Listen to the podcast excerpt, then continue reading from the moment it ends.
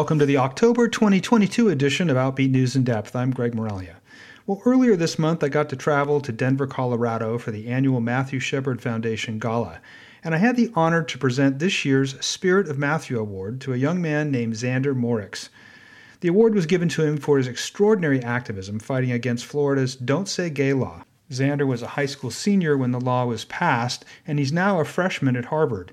He's here with us tonight to share his story. So stay with us. It's coming up next, right after your Outbeat Radio News for this Sunday, October 23rd, 2022.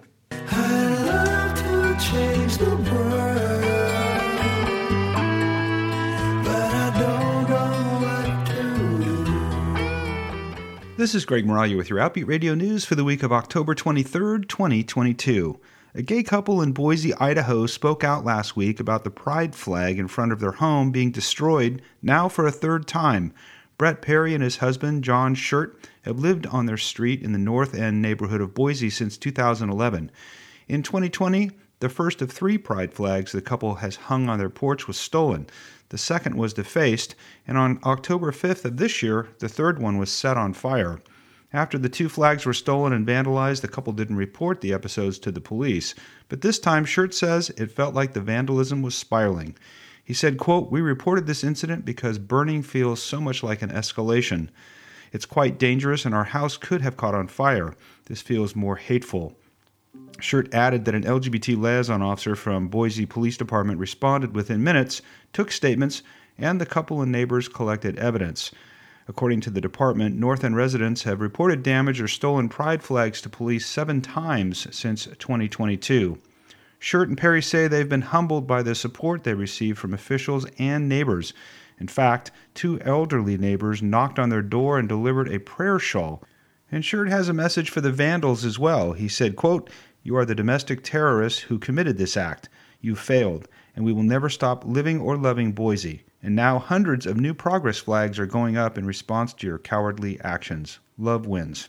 And in Michigan, a new bill seeks to brand gender affirming parents and doctors as child abusers and even proposes life in prison as a possible consequence for facilitating gender affirming care. House Bill 6454 would amend the penal code in that state and define child abuse to include someone who knowingly or intentionally consents to obtains or assists with gender transition procedures for a child. The bill includes any hormones or puberty blockers in its definition of gender transition procedures. Puberty blockers are reversible medications that delay the onset of puberty so that a transgender young person can have more time to explore their gender identity before the permanent effects of puberty occur, and they have been shown to decrease lifelong suicide risk in transgender people who want them. And the Centers for Disease Control are reporting a dramatic drop in new infections of monkeypox. In fact, they report an 85% drop since the peak last August. That's the latest seven day average data from the CDC, indicating a drop from 443 reported cases at the height of the outbreak on August 6th to just 60 cases reported on August 12th. Experts attribute the drop to a variety of factors. The monkeypox vaccine, with an efficacy rate of 85%, helped slow down the virus. And while monkeypox infection rates continue to level off both in San Francisco and across the United States, health officials from the state level on down are expanding vaccine eligibility in order to continue getting shots into arms. Expanding eligibility, however, doesn't mean officials are making the vaccine available to a wider general public, which they believe is not warranted. The San Francisco Department of Health issued an advisory on October 12th in conjunction with the California Department of Health's recent vaccine eligibility expansion, which, if anything, puts a finer point on those who are most in need of a monkeypox vaccine. The vaccine requires two doses about a month apart. San Francisco Department of Health identified three specific groups to be targeted. This includes people living with HIV, people who are taking or who are eligible to take PrEP for HIV prevention, and clinicians who are likely to collect laboratory specimens from people with monkeypox. San Francisco health officials continue to reach out to people of color in the black and Latinx community, especially those men who have sex with men, as this group has been particularly hit hard by the outbreak. San Francisco health officer Dr. Susan Philip told the Bay Area Reporter that men who have sex with men are still the far largest group affected by the monkeypox outbreak. And finally, October is LGBTQ History Month, and next Sunday, right here on KRCB Radio, we'll have an Outbeat Extra edition of Outbeat News in Depth with special guest, author, and LGBT historian Eric Marcus. We'll be talking about one of the most significant decades of LGBT history, the 1970s. So much history was made right here in the Bay Area, so be sure to join us at 8 p.m. and only here on KRCB Radio. For a calendar of LGBT events happening here in the North Bay, go to gaysonoma.com. For Outbeat Radio News, I'm Greg Moralia.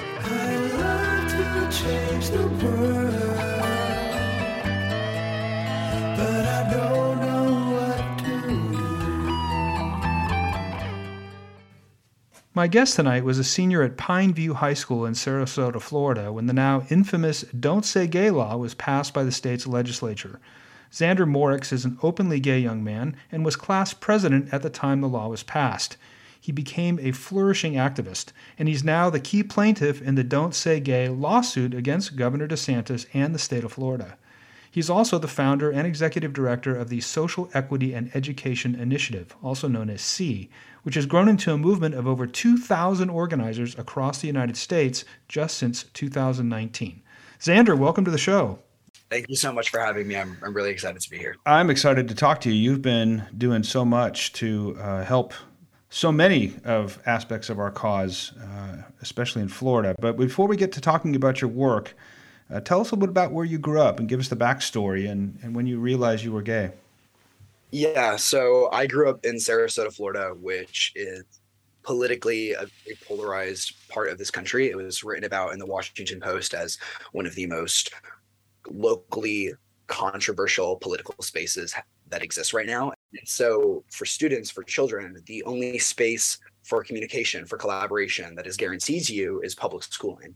And so when that journey began for me and i kind of developed alongside my peers and i had conversations and more and more people began being open and began expressing themselves and they began doing that partially because school is a space that is inherently right now more progressive and the youth is more progressive and the people there generally educators are more progressive and so the space there is also more affirming for youth that might mm-hmm. want to explore facets of their identity and so when you start finding community and start having those conversations in this tight space that is kind of meant for human beings to do that, to explore and understand themselves, that's when really for me, I started kind of figure out, oh, okay, I might be gay. And I think that it was a really double sided childhood where in my school community I felt accepted and I felt nurtured and I really explored who I was.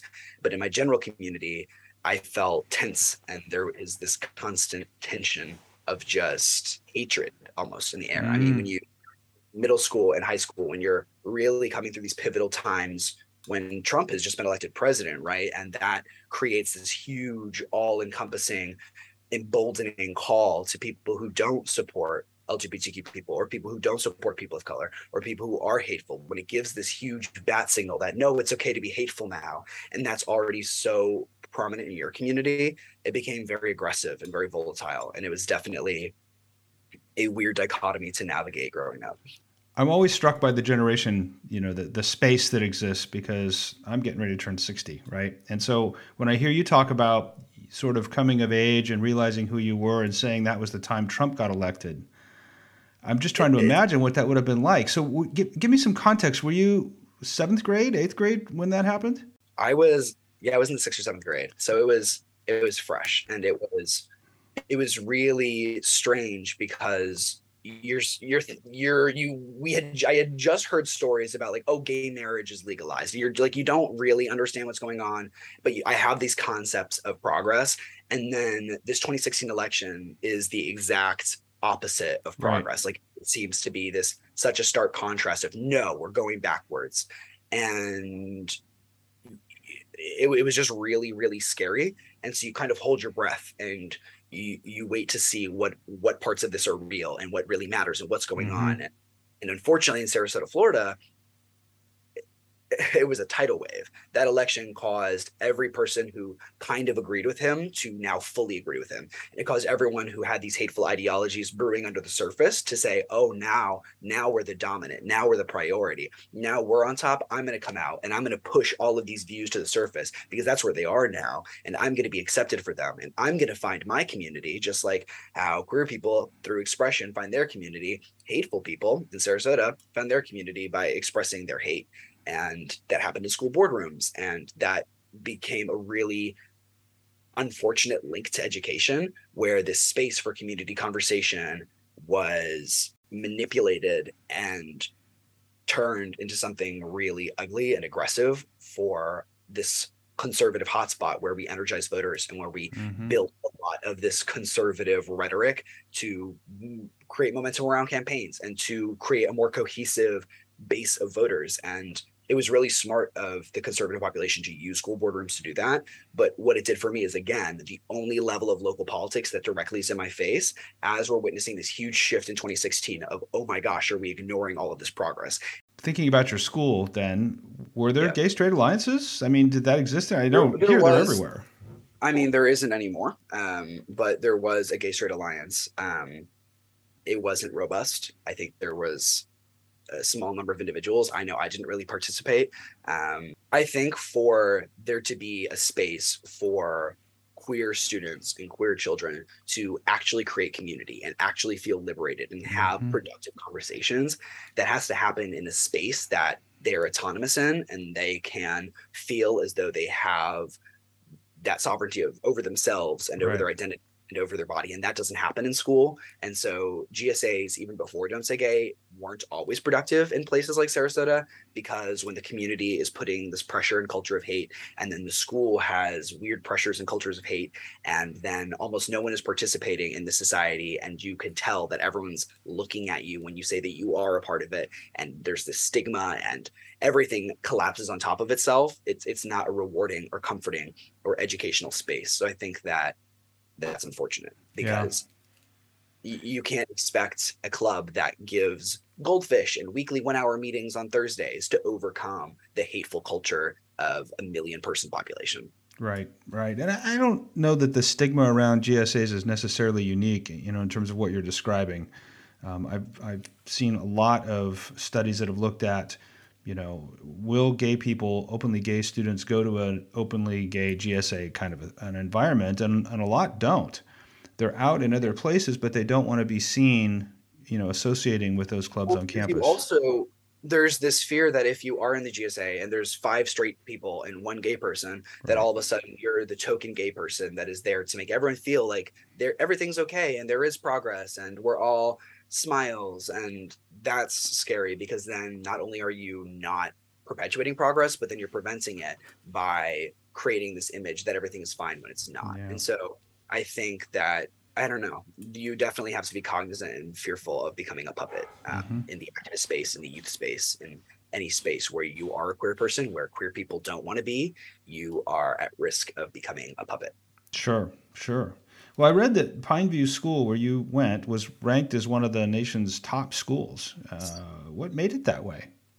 So, Pineview is a gifted institution, meaning you have to test in to get in. And that creates an array of problems because tests in schools are inherently unequal. Because if your family doesn't have the resources or agency to mm-hmm. ensure the go get that testing, then you're not going to have a chance to go there.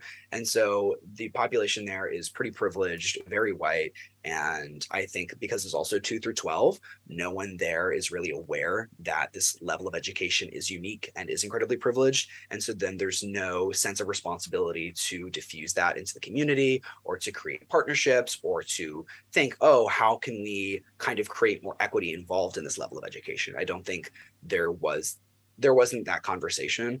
And so Pineview is one of the best schools because it concentrates all of these intelligent um, students with resources to come to a space and to leverage those resources and leverage that intelligence to do amazing things and that's what brought me to that school i had i i i've spent my whole life in public schools and um, i had gone to public schools that were underfunded and mm-hmm. that have the resourcing or the support that a place like Pineview does. And so my family was incredibly wonderful. And we were privileged enough to literally move counties, cities, houses, everything to then go to Pineview so that I could have a shot at a real education at a level of high quality education, not real education, so that I could have a shot at this level of high quality education.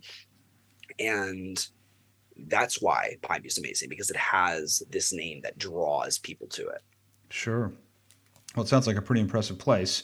And you chose to come out to a teacher first, the first person that you told. Uh, so obviously, that's great evidence of how important it is to have out role models in the school. But what made you pick that teacher? Well, this teacher was openly gay, and this teacher had those conversations, and those teach that this teacher when you grow up in a community like Sarasota and there is not visible LGBTQ plus representation and there are not positive conversations in the community, mm-hmm. you actively have to seek them out and you have to be really responsible for ensuring that you're safe and that you're cared for and that you're loved. And so one of the people that I sought out was originally my PE teacher, Coach mm-hmm. Ballard, who is a teacher, Miss Ballard. And she was openly gay and she discussed what being gay in Florida was like and what being gay in the school system was like. And she discussed uh, her experiences with other gay students and she discussed um, what the process was like for a lot of students. And she just made it not scary and she made it not intimidating. And I think she knew that I was gay and she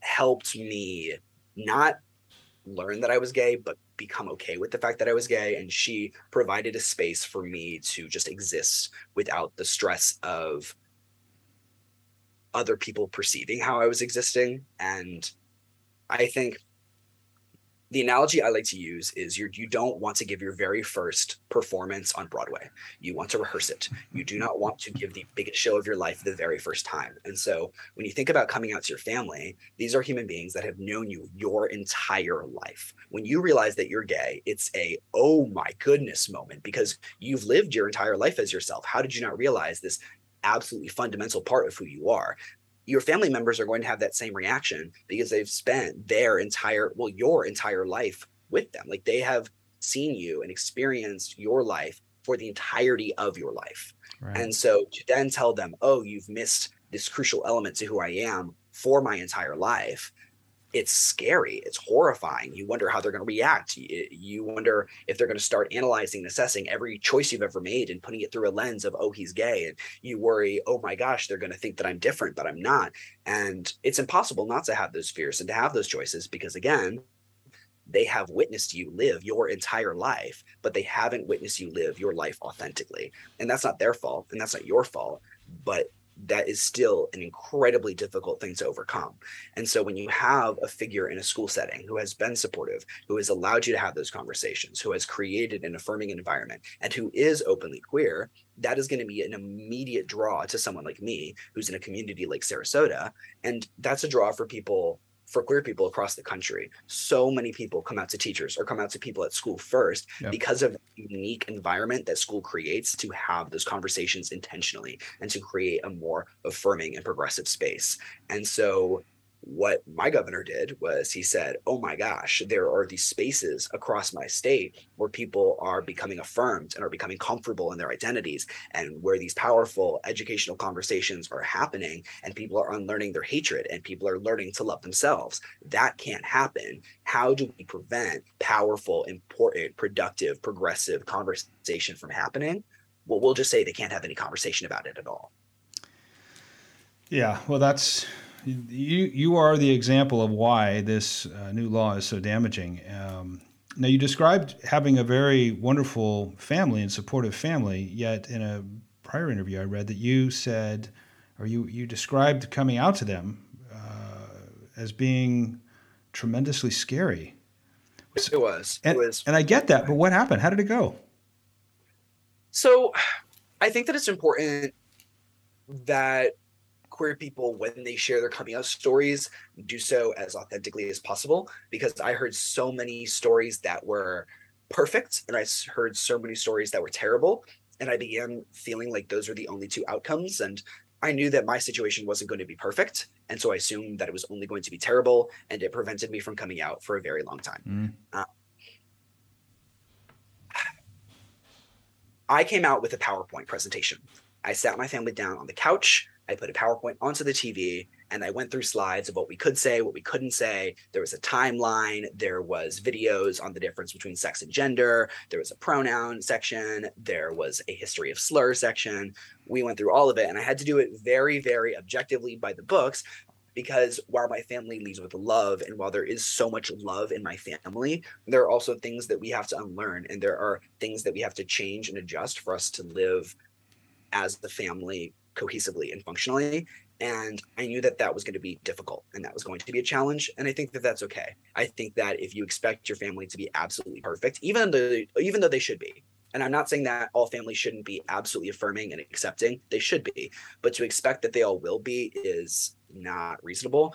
And so i i i kept it very object- objective. I put it all out there and i just had a couple hour debrief of look i am gay. Here's what that means. Here's how we're going to move forward. There will probably be problems and there were. We had lots of fights. We had lots of miscommunication. I felt hurt and sad and scared well after that process but if i hadn't started that conversation with them and if i hadn't tried to integrate my full self into this family then we wouldn't have an opportunity to grow or figure stuff out and we're still figuring it out. Um, and so of course it was scary and it, it is still scary but I don't think I would have ever had the courage to do that or figured out that I needed to do it with the PowerPoint or decided how I wanted to do it or when I wanted to do it if I hadn't done it with a teacher first and if I hadn't done it with friends first. It was when I came out to my friends at school and they had questions that I realized, oh, my parents are going to have those same questions. Here's how I need to answer it. And it was these little things that eventually made it more comfortable for me to take the steps to come out to my family because a huge part about coming out is the unknown. You have no idea. I mean, you have an idea, but you don't really know how people are going to react. Mm-hmm. you don't know what the consequences are going to be. And so, if you can eliminate as many unknown factors as possible, if you know what you're going to cover, when you're going to do it, and you can start chopping away little bits at this, and that only comes with coming out to other people first, then the process becomes less intimidating and it seems more just like a conversation that you can have but it, it, it doesn't come to that until you come out to other people first. I love the PowerPoint idea. Uh, that is the first time I've heard that. And I teach an LGBT studies class where we talk about coming out. I may have to add that to my list of approaches. It, it really worked for me. I, it was like they sat down, I clicked on the first slide, it just announced I am gay. And then we went to the second slide and we just, we did timelines because it, we went over. I was like, okay, these are the houses that we've lived in like these are the pets we've had these are like all the trips we've been on blah blah blah and like here is my narrative. This is when i figured out i was gay. This is when this happened. This is when this happened blah blah blah blah blah and then we talked about like gender and pronouns and i know that you guys feel this way and i know you guys think this. Here's why i think this is wrong. Here's why this is factually wrong. Here's how we're going to focus on this and then pause for questions. Pause for snacks pause for bathroom break and just make it very because I also I think that a lot of times when you get caught up in this emotional conversation and you know it's going to be scary, uh, the reaction is just to get it over with. So you say it, you get it, and then everyone's a little bit uncomfortable, and so you never have a conversation about it again, and it just sits there in a chest on the counter um, where everyone's like, "Oh yeah, he's gay," and then no one really talks about it until Thanksgiving when your aunt asks, and then it's really awkward. Yeah. And so I think forcing the conversation from the get go is really important because something will always come up in life, but having a plan for you and your family about how you're going to navigate your new identity or your newly shared identity is important. I think that that's not discussed a lot. And I think that it leads a lot of people to have difficult relationships with their family when you don't create a plan because it's going to change stuff. You're going to communicate and live together a little bit differently and so just acknowledging those differences and how you want to behave around them is super important. And it's a little bit awkward and it's a little bit painful, but you should have those conversations. Yeah. So let's. That's my everyone coming out. Yeah. No, I love it. I love it. Uh, so let's just imagine that it's 2022, but you're now back at Pine Valley. How would things have been different, do you think, for you? It sounds melodramatic, but I don't think I would have come out. Hmm if I hadn't had those conversations, if people around me weren't having those conversations, if a teacher hadn't been able to create an affirming environment, then I A would never have explored that I could be gay. And B, I never would have felt comfortable with the fact that I was. So I don't think I would have come out. I don't think I would be here right now. I have no idea what my life would look like. And that's what's at risk. I don't I don't think there has ever been a question that this that educational spaces are one of the most fundamental parts of every human being's life.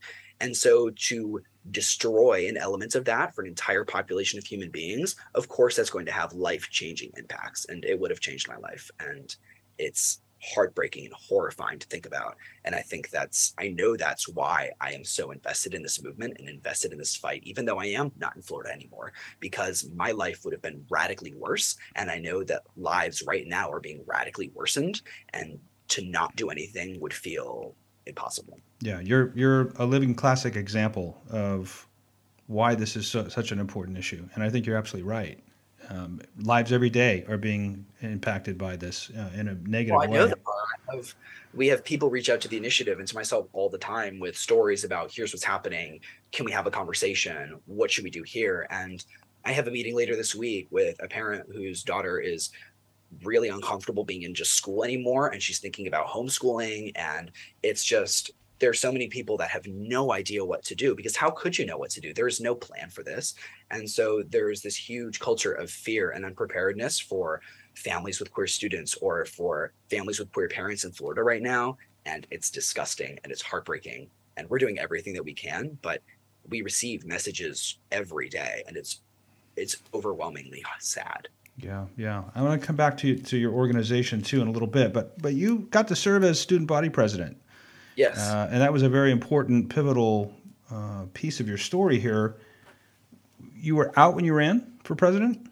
Yes. So I was the first class president at Pineview to ever be elected all four years of high school. And then I was also the first to be openly gay, which was a big shift for myself and for the campus.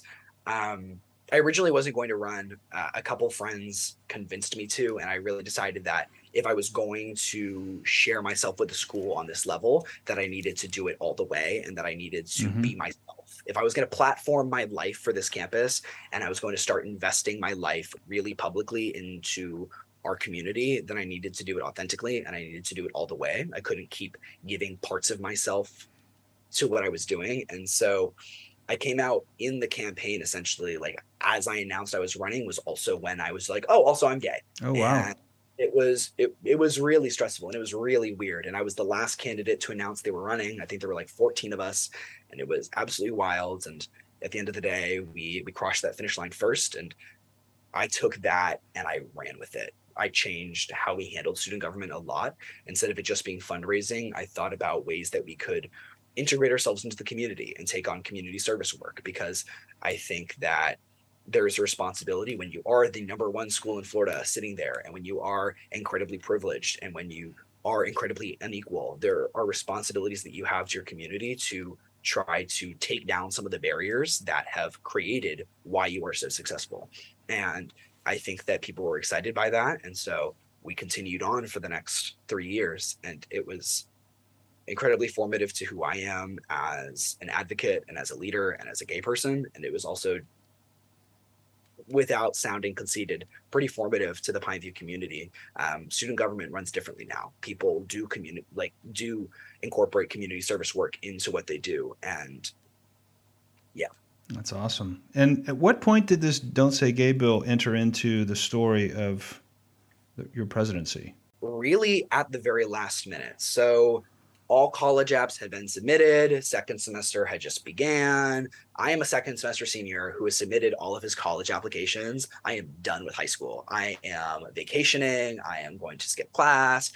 I am going to chill out for the next couple months before summer because it's over. Who cares? Mm-hmm. and then boom the don't say gay bill arrives and my life is thrown into an entirely different direction but honestly, my class presidency was not involved with the work I did with Don't Say Gay. Um, inherently, it couldn't be. I think that collisions with those two roles as an advocate and as a class president obviously were seen with stuff like my graduation speech and with the walkout. But I didn't really leverage my role as class president to do anything about it as much as I did as executive director of SEE. Got it. So We've been covering this story, uh, you know, on our news segment since its inception. But for our listeners who really don't know the details of what this law actually prohibits, can you explain the nitty gritty of it? it is nitty gritty. It is a ugly, gross little law that essentially states that, ooh, it is a doozy. So I'll start with the overarching idea that is so fundamental to understanding why the Don't Say Gay law is dangerous, which is that this law was written to be abused. The language in this legislation is undefined, it is unclear, and it is intentionally designed to be that way. If you're looking at a piece of healthcare legislation that is deciding how money is going to go to human beings, I guarantee you, conservative policymakers are not going to leave leeway for you to accidentally get an extra $10,000 or to debate what this word could possibly mean. Every detail is spelled out to infinity. But when you look at the Don't Say Gay law, things like classroom instruction are never defined. And things like conversation and all of these ideas that are really abstract and that are prominent in all elements of education are never defined so that because they are prominent and inherently important to all parts of education that when they aren't defined and that when it is so nebulous and that when it is so abstract that they can just shut it all down at once. And so this happens through the enforcement mechanism which is the second core part to understanding why the don't say gay law is dangerous which is that any parents can sue a school district if they feel as though a teacher or an administrator or someone on school campus has broken the don't say gay law and so, what that does is when you have all of these undefined terms, when you have this abstract legislation, when you have parents that can trigger off this response at any point in time, what the lawmakers did is they then backed off and said, okay, teachers, okay, administrators, you decide what we meant. We're not ever going to define these abstract words. We're never going to figure out this really confusing law. We're going to force you to do it.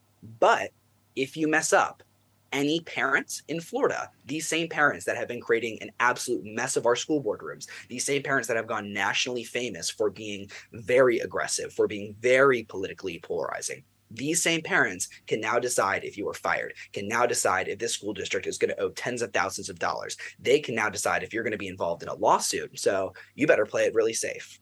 And so, what is the obvious consequence of that is what's happening is teachers and administrators out of fear are setting up these policies of no okay if they could confuse anything as saying gay if they could at all punish us for having any elements of conversation or even getting close to these ideas we have to stay as far away from them as humanly possible. And so what's happening county by county district by district is schools are shutting down all lgbtq plus conversation in all spaces because there's no other choice. It's horrifying and it's sad and it's heartbreaking and it's it's evil. It's actually wicked. An original part of the legislation was that teachers were going to have to out students to their parents and that got cut from the legislation.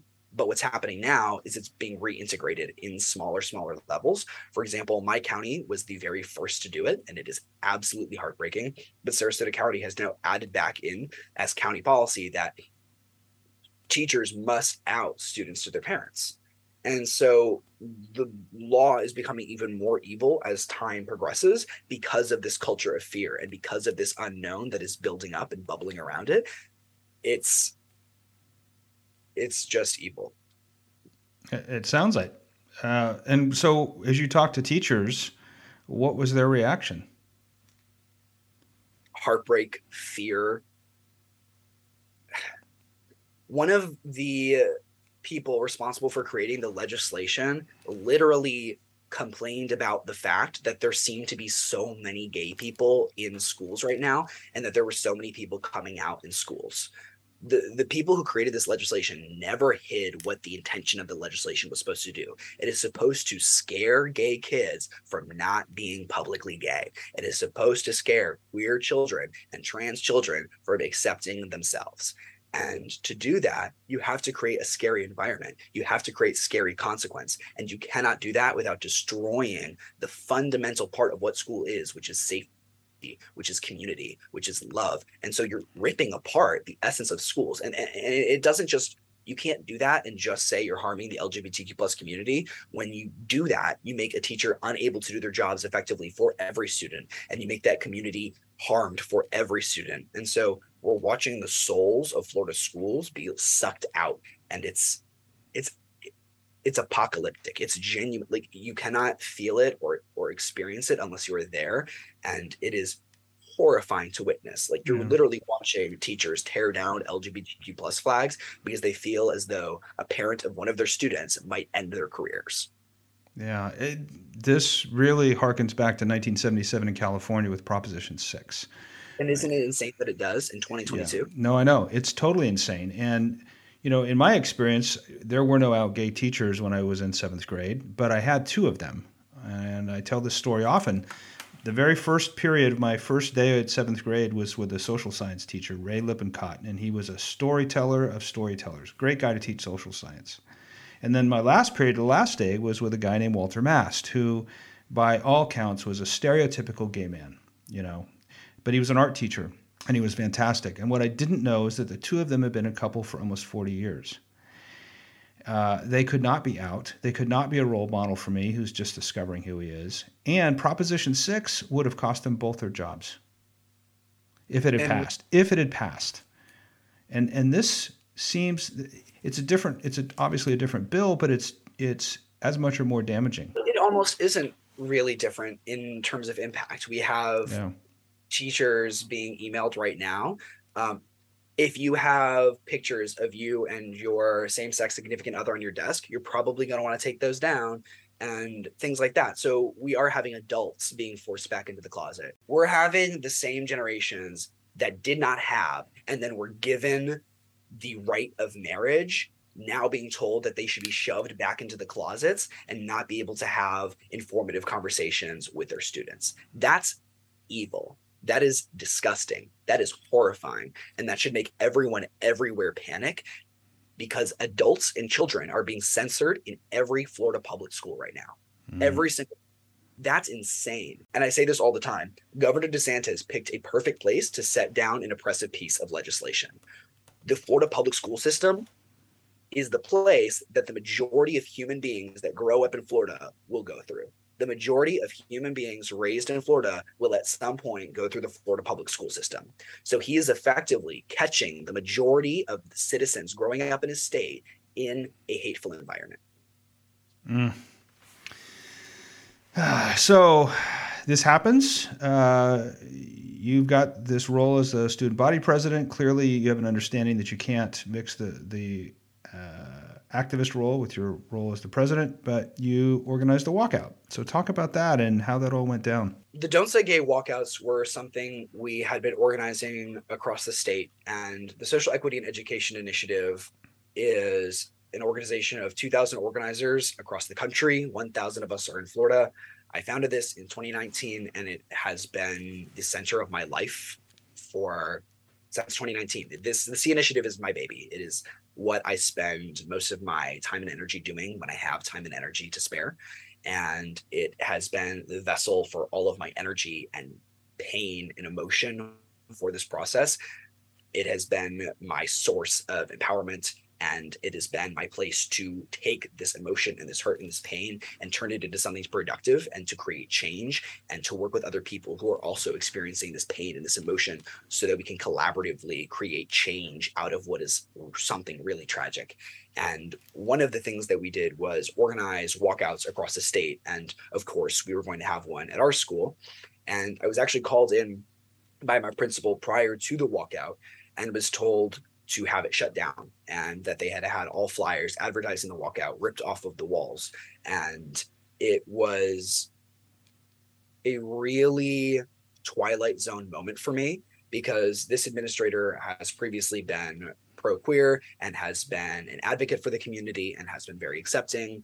And this conversation came out of nowhere. And I just sat down and after working with him as class president for several years, and after viewing him as a positive community figure, and then told that he has had all gay walkout flyers torn from walls and that I have to cancel it, it felt more than shocking, it felt dehumanizing and it was cold And I left that room knowing two things. One, obviously, I'm not stopping this walkout. And two, obviously, the law is working and it hasn't even gone into effect. Mm. So we have the walkout, hundreds of people come out of the classrooms. It was the biggest in the county. It was very quick. We airdrop information to people, we send everyone back. And I remember as I'm walking back to class after it's all been over, I remember sitting there and I remember thinking, I don't know why I thought about it. I don't know why I knew it, but I knew that this wasn't the end of what was happening in our community. I knew that something bad was going to happen. I didn't really know why, but all of the school security officers were out around the walkout just staring and all of the administrators were in the back row just staring and it felt as though everyone knew collectively that this was only the beginning and that something bad was coming and I, I can't even explain it but everyone in florida public schools feels like they're preparing for a very mild war. There is something coming to our schools. It is going to take life. It is going to be hard. It is going to be cold. We are not going to be able to do our jobs effectively. You're not going to be able to communicate and be yourselves truthfully. And it feels like a war. And it was cold and it was scary. And just sitting in the class after that was the most negatively surreal experience of my life. Mm. Well, you obviously got a lot of visibility uh, from this, and, and other aspects of your activism around the issue. Did you get calls from legislators or the governor's office? Um, for the walkout, no. For I, I organized a, a, walkout where we I, I hosted a walkout um, where we a couple days beforehand where we unveiled the world's largest inclusive pride flag. We heard from state representatives, we heard from uh, the CEO of Florida Planned Parenthood, uh, from religious leaders, from old mayor, and I think I've received political support from these figures throughout the past few years for our work. We've done disruptive protesting, campaign assistance, and tons of voter registration work for the last few years. And so that has always brought some positivity from more progressive politicians. Mm-hmm. I would say Representative Rayner has been incredibly supportive, and so has Representative Eskamani. Um, and I think that I'm always able to have that support from those people uh, just because our work has been visible and productive for several years. Well, that's good. I'm glad you're getting support because you've also said that you've gotten some pretty negative feedback, like death threats. Yes, I received an overwhelming amount of death threats from March until present day. Like, it is insane. I, how do you navigate that? I mean, how do you? I don't. It's that? so weird to talk about because it seems so clinical and standardized when you talk about it in an interview. Oh, I have death threats. Oh, it's very sad. But when you think about it, it's actual human beings describing to me how they would like me to die or how they would like to kill me.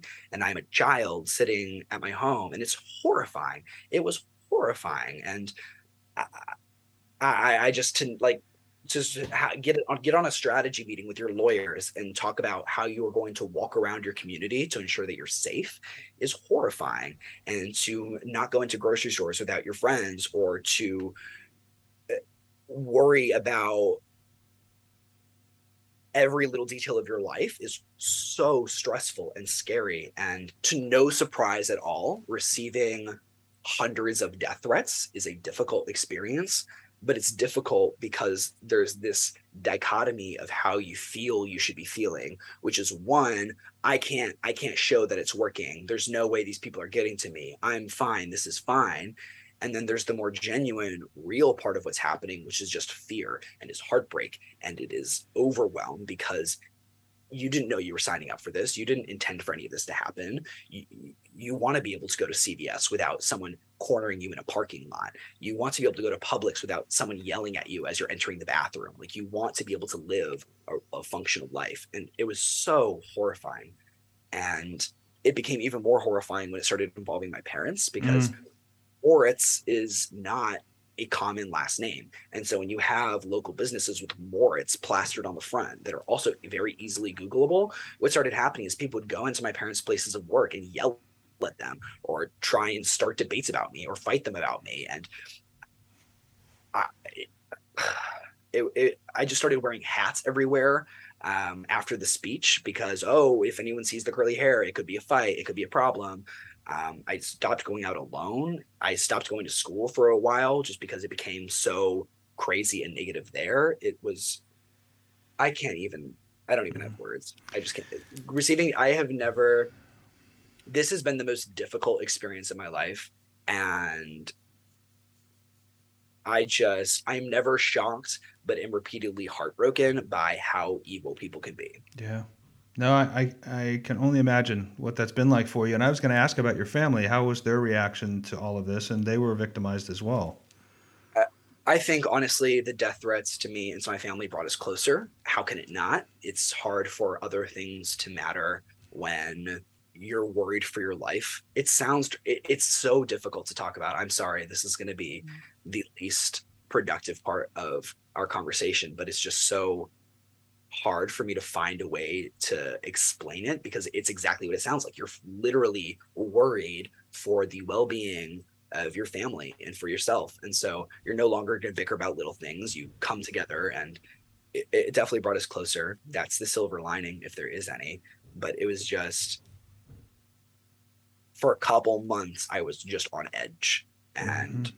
I'm still a little bit on edge. I'll tag someone on an Instagram post, and that person will let me know a couple days later that a bunch of people sent them horrible messages, and now I just feel guilty, and now I feel bad, and it's just I, I I no longer do something without thinking about the consequences of it. Not that I ever should have, but I just live my life very on edge. Yeah. Hmm.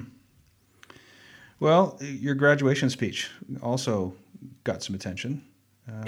Uh, so talk about that and how you navigated that one because you were you were essentially told you cannot talk about any of this in the speech, right?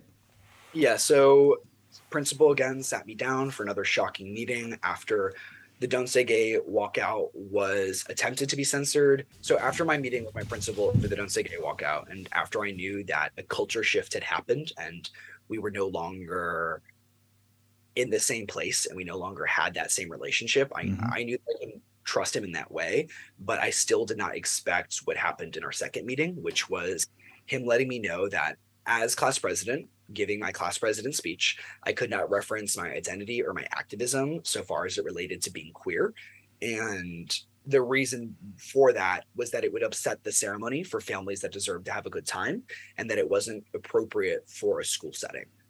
And to be told that your identity and your activism protecting your community is one, not worthy of celebration, and two, not appropriate for a community of scholars is earth shattering. And I left so angry, so sad, but mostly angry because how dare someone who is a leader of an educational community whose job is to create safety and productive, informative dialogue ever say something like that, mm-hmm. ever like that happen, especially because that law has not gone into effect. At that point, it is on your back, it is your fear. And I understand how horrifying that it must be for all administrators and all educators right now. I absolutely understand that. But we also have to apply that pressure to ourselves and remind ourselves how horrifying it is for the 12 year olds right now, how horrifying it is for children who are experiencing this. So, if you are going to elect yourself to be a leader of these children, if you're going to put yourself in a position of power and authority over these children, then you have got to govern and lead and educate by example. You have got to resist this law in small ways, in ways that are safe for you, but you have to. Have to, or you cannot be in Florida right now because there's too much at stake, and there's nobody else who is there's nobody else who can enter into this fight. There's no other layers of interception. It is the students and it is the teachers that are going to save each other right now. And so you have to. And so to leave this room before the law has even gone into effect, I was furious. And so I immediately contacted the other organizers at the SEE Initiative because part of what has made us so effective over the last three years is our quick response model. Essentially, if anything happens in any of the areas where our organizers are, we all immediately tap into it and create a movement around it. And so in 24 hours, we had ordered 10,000 Say Gay stickers and we had created a, a, campaign model to go with it. And then about a week later, I sent out a tweet announcing the movement and that explodes. That goes just more tremendously viral than I could have ever anticipated. And I think we hit millions and millions and millions and millions of impressions in the first like 24 hours. We raised $50,000 right away, like in, in, the first 48 hours. And it was just, it was amazing. And we had to order another 10,000 stickers right after that, or 15,000 right after, and to keep meeting all the demand. And it was really affirming of what I have been saying and what I have felt and what I have known, which is that the student population of Florida is here to support one another and that these spaces of more progressive thought and of people that are ready to challenge the system exist and that they just have to be given the opportunity and the support and the resources to provide resistance and to give a movement in a fight and then they will and that's exactly what happened. And that's what this initiative has done and has become known for is giving resources and support and community to students to be the activists and advocates that they always could be because gen z is not incapable. There is not a lack of agency or intelligence or confidence to create large scale change. There's just a lack of resources and a lack of support. And so as an organization i have drawn from SEE that support and i've also been able to provide it and that happened here with this large movement. And as that's happening, and as we're creating this large statewide campaign that's a reinforcement of Student Connect, I have to figure out how I'm one going to deliver a speech that defends my human rights because I'm I'm encouraging tens of thousands of people across the state right. to do this. I can't start a movement yep. and then not. Yep. And then two, when well, actually, I'll provide a piece of context here. This is a part of the story that doesn't get talked about a lot as this is happening so as the death threats are coming in as i'm being literally attacked in grocery store parking lots like i'm like people are coming up to me and i'm locking car doors. As the community is devolving and as the pressure is really really present a huge rumor starts that my principal is going to have to wear a bulletproof vest at graduation. And so then there becomes this huge panic of oh my god there's going to be a shooter and so families start telling their extended families traveling not to come, and students are telling their parents, oh "Don't come gosh. to anymore." And the entire community is losing their minds. And so our school board and our principal, instead of affirming that I'm not wearing a bulletproof vest, there is not going to be a shooter, they instead decide to bring additional security to the graduation and it feels like you're entering a war zone instead of a celebration. And anyone who says that they're a guest of mine gets double searched and i had one of my lawyers get pulled out of the room during the ceremony because earlier he had said that he was a guest of mine and they wanted to double check something. It was the most disorganized and dangerously orchestrated mess I've ever seen. And so as this is happening, I'm becoming very aware that if I do give my original speech, if I do openly discuss my identity in this law, there is real there's re- there's a real chance something terrible happens. I I didn't know what, and I still don't know how to articulate the emotions that were present. But when you're watching a community devolve like that, and when you're watching the threat of death just be so prominent, there's no way I was taking that risk. It felt as though something could really happen. And so I had to sit there and I had to think, how am I going to defend my rights and protect myself and my community? Because as much as this has been a heartbreaking experience, there are still hundreds of my friends who deserve to have this celebration that we've all worked for four years to earn. We deserve that. I'm not going to take that away from myself or from them. We're going to enjoy this. We deserve this. And so the way I decided to meet this intersection of goals was through a metaphor. I discussed my curly hair as my sexuality. I discussed how it was difficult to have curly hair in Florida because of the environment. I discussed how I tried to straighten who I was, and I discussed how this part of identity is just a human characteristic. And, and I decided on this metaphor for two reasons. The first was that my sexuality, quite like my hair, is a human characteristic. It is a biological part that makes Zander Zander. It is a part of who I am. It deserves respect. It deserves love. And it is not some elected personality trait. And the second important reason that I chose this metaphor was that throughout history, the queer community has relied on coded communication to create community and to convey identity. And I think that this was the best way I could express that we are literally moving backwards through history. We are having to revert to old tactics of communication because it's no longer safe to be an out queer person in Florida. And it was a really surreal speech to have to write uh, because of the constraints. I had to write the entire speech in a day, and it was really heartbreaking and empowering to clarify the narrative for myself and for my community and just put a period on what was easily the most difficult four months of my life. Yeah, no kidding, but brilliant, brilliant, bravo. So tell us about the initiative that you started and how, most importantly, our listeners can help. Absolutely. So, the Social Equity and Education Initiative, if you search Social Equity and Education Initiative, you will arrive at our website. Has existed for several years, and because of all of this attention and resourcing that we've had over the last year, we've been able to position ourselves really incredibly in the state of Florida with youth organizers to do some really amazing things over the next couple years. We're going to be opening up a physical space in Florida, and we're going to be opening up our physical hubs where we're going to run civics education programming and where we're going to run advocacy models and power spheres where we're going to do community action projects and disruptive protesting all of the time so we can create real community movements and we're also going to run large scale voter registration campaigns Next year, we look to register about 25,000 youth voters, which will be more than every single other voter registration organization in Florida combined.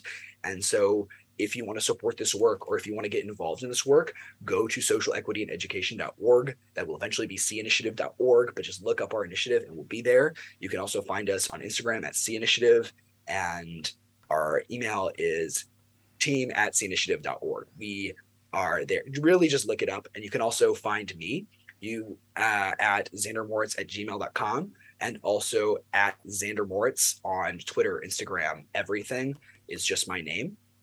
And if you reach out to me or you reach out to anyone on the team, we will connect you to what you can do or how you can help. If you go to our website, there is a get involved page, there's a donate section. There are just so many ways that you can help push this fight forward because we have a very full plate over the next two years. And as we're building up to this presidential election, we need to create a better political culture in Florida and we need to engage youth across the state of Florida so that we can see a political shift in what is happening. And the only way we can make that happen is through support. And so please do, whether it's your time, energy, or money, we, we need it. Fantastic. And if you miss any of those websites, we'll have them on our own website at outbeatnews.com. You can look, just click show notes at the top of the page and we'll have all of those links. Zander Moricz, wow, you are some impressive guy, my friend. Thank you so much for sharing your story and and just do great work for us at Harvard and with this initiative. We'll look forward to great things. Yes, sir. Thank you for having this conversation with me and giving a place to share that story. Wow, he's really an impressive young man, isn't he? Well, as October is LGBT History Month, I invite you to join me next Sunday night for an Outbeat Extra edition of Outbeat News in Depth. I'll be talking with LGBT historian and author Eric Marcus. We'll be celebrating LGBT history in the 1970s. That's next Sunday night at 8 p.m. and only here on KRCB Radio. In the meantime, do have a great week and thanks for spending your Sunday night with us.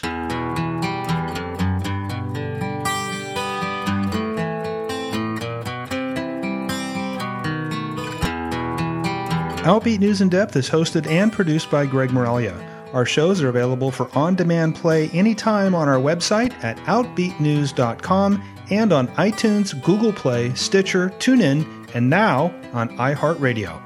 Find links to subscribe at OutbeatNews.com. I'd love to change the world, but I don't know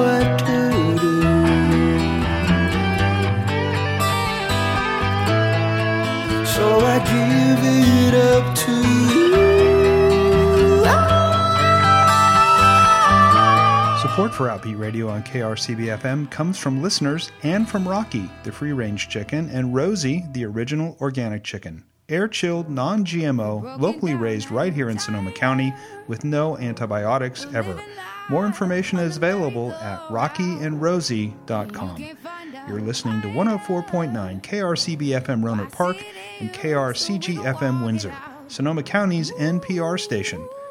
It's 9 p.m. Stay with us. Beale Street Caravan is next.